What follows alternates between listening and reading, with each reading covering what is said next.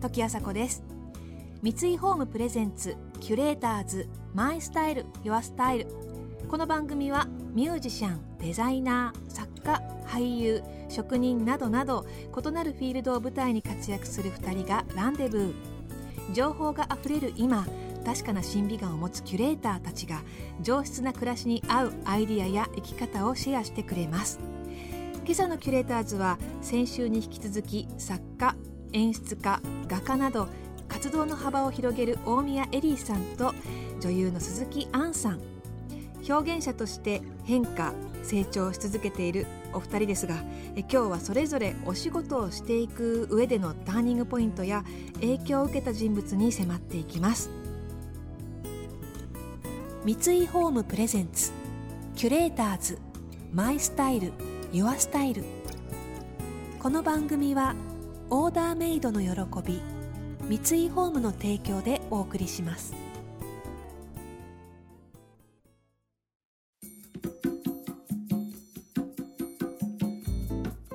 今いくつだっけ？29になりました。29か、うん。まだ何？土俵際いっぱい20代なんだね。そうそう。羨ましい。私40になっちゃってさ、うん。このずしりと4の文字が。4の文字。そっかそう。なん29なんてなんか、で20代後半ってうん、結構やっぱりどよよんとしてる。悩むよね。鬱屈してるよね。私30で会社辞めたから。30きっかり？きっかり。やっぱりさ30ってみんなあるのかな？こう結婚したりう、ん。なんだろう仕事を変えたり、うん。仕事をする環境を変えたり、うん。まあ、エリーさんもその仕事を辞めたっていうなんかこう30の区切りってお大きい気がするね。まあ30手前でみんな悩むよね。うん。私は278が結構悩んでてうんうん。このままでいいのかなとこのまま会社員でいいのかなとかさ。う、ん。あのホワイトボードに行き先を書くのとか嫌だったんだよね結構。へちっちゃいことがちっちゃいことが嫌だったんだよね。その例えばうん出張申請書っていう出張させてくださいっていうさ書類を出さなくちゃいけないんだ。けど、うんもういちいち面倒くさいわけ、うん。事務的なことがすごいダメで。うん。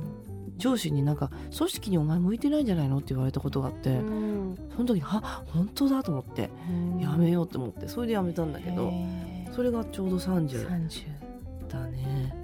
じゃあその会社を辞めてから30今40うんの10ちょうど10年間ぐらい、そうだね。無我夢中だったね。ルームオブキングの時代も。そうだったし、ドラマとか演劇とかいろいろやらせてもらってさ、ね、いろいろ本当に幅がなんか垣根がない感じがする。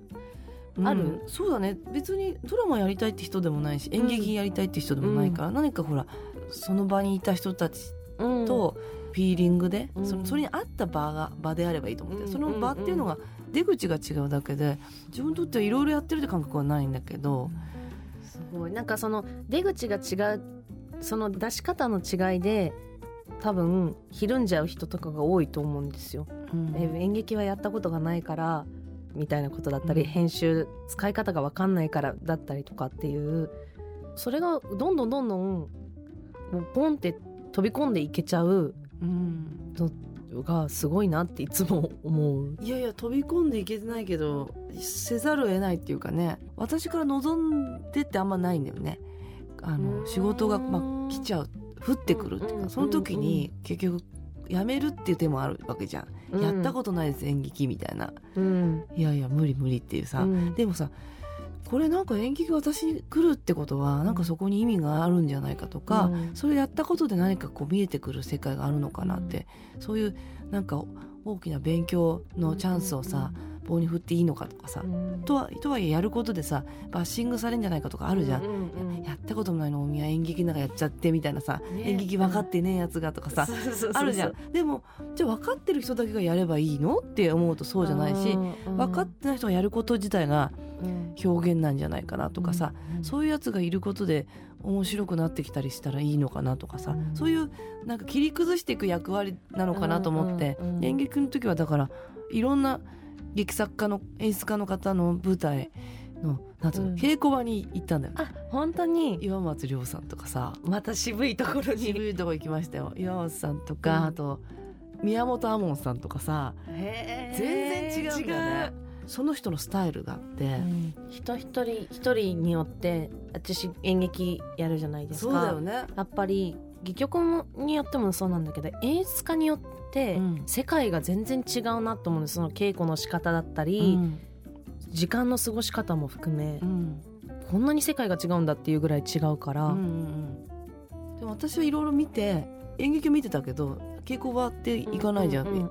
役者じゃないし、うんでも見せていただいてその時に出した結論が、あ別にこれというものはないんだなと思って、うんうんうんうん。自分であるってことが大事なんだなって思って、うんうんうん要は私はこういうことがやりたいんだっていうことを明確にしていくのが大事だって思ったんだよね。キュレーターズ。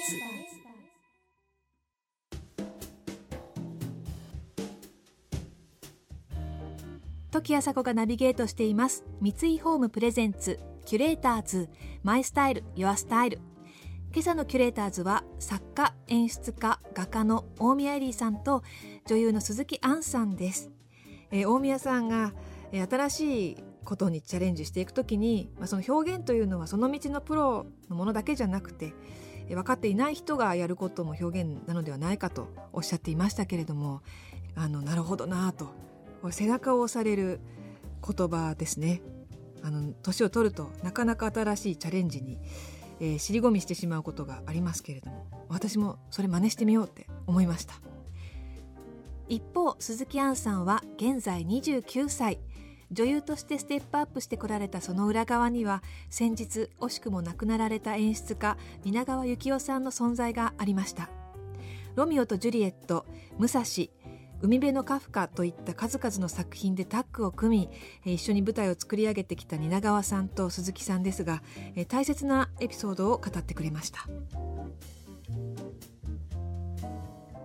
稲川さんってどんな人だったんですか？ね亡くなられてしま稲川ったけど。さんはねやっぱりすごい戦ってる人でうん。でもまあ厳しいイメージがすごいなんか先行してると思うんですけどももちろん厳しくもあるんだけどとことん優しい人だったと思そういます。なんだ。どういうとこが、だからその役者にあえて悔しい思いをさせるっていうようなことをご自身もおっしゃってたんですけど、なんかその悔しさとかをバネにししないと芝居はうまくならないからうん。だからその悔しさを与えるためにも怒ったりもするしっていう、どどういう悔しがらせ方するわけ、もうとことんもう千本ノックっていうか言われてましたけど、ん、もう違う違う違う違うっていう、えー、へこむじゃんそういうの。へこむへこむ。悔しいって思う心のバネあるかな？うーん。人によってだと人によってでしょ？違う違うって何よっていう人とさもういいっすってなっちゃう人もいるでしょ。うんでもまあ蜷川さんのそばにあ集まる人はやっぱりうんなんかこう悔しいって思う人が多かったんだと思うそうか。でも違う違うってせん、違うって言われ続けてそれって言われたらすごい嬉しいよすごいね嬉しいんですだからみんなが蜷川さんが良かったよっていうことを目指してっていうか、うんうんうん蜷川さんその時の笑顔を見たいがためにっていう、うん蜷川さんに喜んでほしいからって言って演者だけじゃなくてうん。スタッフさんもそうだったんです、うん。だからすごくて蜷川さんが一言言うとそこにないものが5分後ぐらいには出来上がるんですよね。へえすごいね。あれが欲しいんだよなとか言って言うと、うんうん。演出部の人が作っちゃうの。へえ。タタタタってって。でそれを見て蜷川さんすごい喜ぶから、うんうんうんうん。蜷川さん本当になんだろう飴とムチムチの塩梅が本当に絶妙だったと思います。そうなんだ、うんなんかあんちゃんの中でここういう時こういう言葉に何育てられたなみたいなのある？なんかこういうことあってさうんみたいな。なんか本当に最近というか近年ではうん。あんちゃん勉強しすぎだからもう勉強すんなって言われたんですよね。それまでは蜷川さんって蜷川さん自身がすごい映画を見たりとか、まあ舞台はあんまり見になんか隠れて見に行ってたりとかなんかやっぱりすごい本も読む人だったし勉強しろ勉強しろっていうのを見てたから、うん。よっぽど才能がないと勉強してなきゃ芝居なんかできねえよとかうん。いうのもあったしうん。なんか、まあ、もちろん私も舞台見るの好きだったり映画見るの好きだったりするから見てたら頭でっかちになるからもう見るなっつって言言われてうん。あんまり頭でっかちになるとふくよかな芝居ができなくなるからあんちゃんもう勉強しちゃダメって言って、うん、芝居見に行ってどっか劇場であったら首絞めるぞって言われてた。あそう。だからなるべく見るのは減らして、うんうんうん、まあ演劇じゃなくて違うものでもだったらいいんだよね、きっとね、多分。でもなんかこうなんだろうな。まだなんかその本質っていうか蜷川さんが言わんとしてることがなんとなくしか多分自分の中の実感としてはまだ分かってないから、うん、なんか後からどんどんフィットしていく言葉がたくさんあるんだと思う。んですね。あとなんかこれは別の人が蜷川さんから言われた言葉で持ってるのは役者は自分の言葉を持たない方がいいう、うんうん、自分の言葉を持ってないからこそ出てくるものがあるからセリフを言った時に、うん、っていうのをなんか読んであまさにそうかもなっていう。その自分の言葉を持たない切なさだったりとかがあるからっていうのを読んだ時に、あなんかすごい自分の言葉を持とうとししてたなと思って、ああそうだなってそこを手放していこうと思って。確かに、あんちゃんがまあ全部見てるわけじゃないけど割とニュートラルな役っていうかさ、そこがあんちゃんの他の人にはできないところかもね。そうなのかな。なんか、うん、もうね年々お芝居って何なんだろうって、うん、だんだんよく分かんなくなっていくんですよ、うんうんうん。何が良くて何が悪いのかもわからないし、それは見た人が決めることだから、うん、ね、褒めてもらえることもあるけどよかったよって言ってもらえることもあるけどこれもね一回蜷川さんに怒られたことがあって、うん、稽古の時に「はんちゃんよかったよ」って言われて、うん、ありがとうございます」って返したら、うん、俺は本当の気持ちで言ってんのに礼儀なんかで返すんじゃねえよっつって言われたことがあってあなんかでそういう時は「よかったよ」って言われたら「あよかった」って言えばいいんだよって言われて。あありがとうじゃなくて、ね、ありがとうじゃなくて、よかった。だからそういうなんかねお芝居以外のこととかも教えてもらってたなってキュレーター。ズ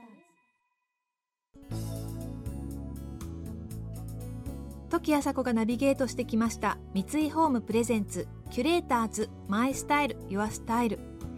今朝のキュレーターズは作家演出家画家の大宮エリーさんと女優の鈴木杏さんでした、えー、鈴木杏さん、えー、蜷川さんからもらった言葉でその時はまだ分からなかったけれども後からフィットして納得していく言葉がたくさんあるとおっしゃっていましたけれどもそうやってずっとその人からもらった言葉というのはその人の中で生き続けていくものですよね。鈴木杏さんは7月7日木曜日からパルコ劇場で始まる舞台「母と惑星についておよび自転する女たちの記録」にご出演されます。生きる意味を問う問題作志田未来さん田畑智子さん斉藤由貴さんが舞台初共演します。来週も引き続きお二人がご登場します、え次回はですね自分の気持ちの伝え方について交友関係が広い、えお二人ですからえ人付き合いについていろいろとお話を伺っていきます。それでは時あさこでした。三井ホームプレゼンツキュレーターズマイスタイルユアスタイル。この番組はオーダーメイドの喜び三井ホームの提供でお送りしました。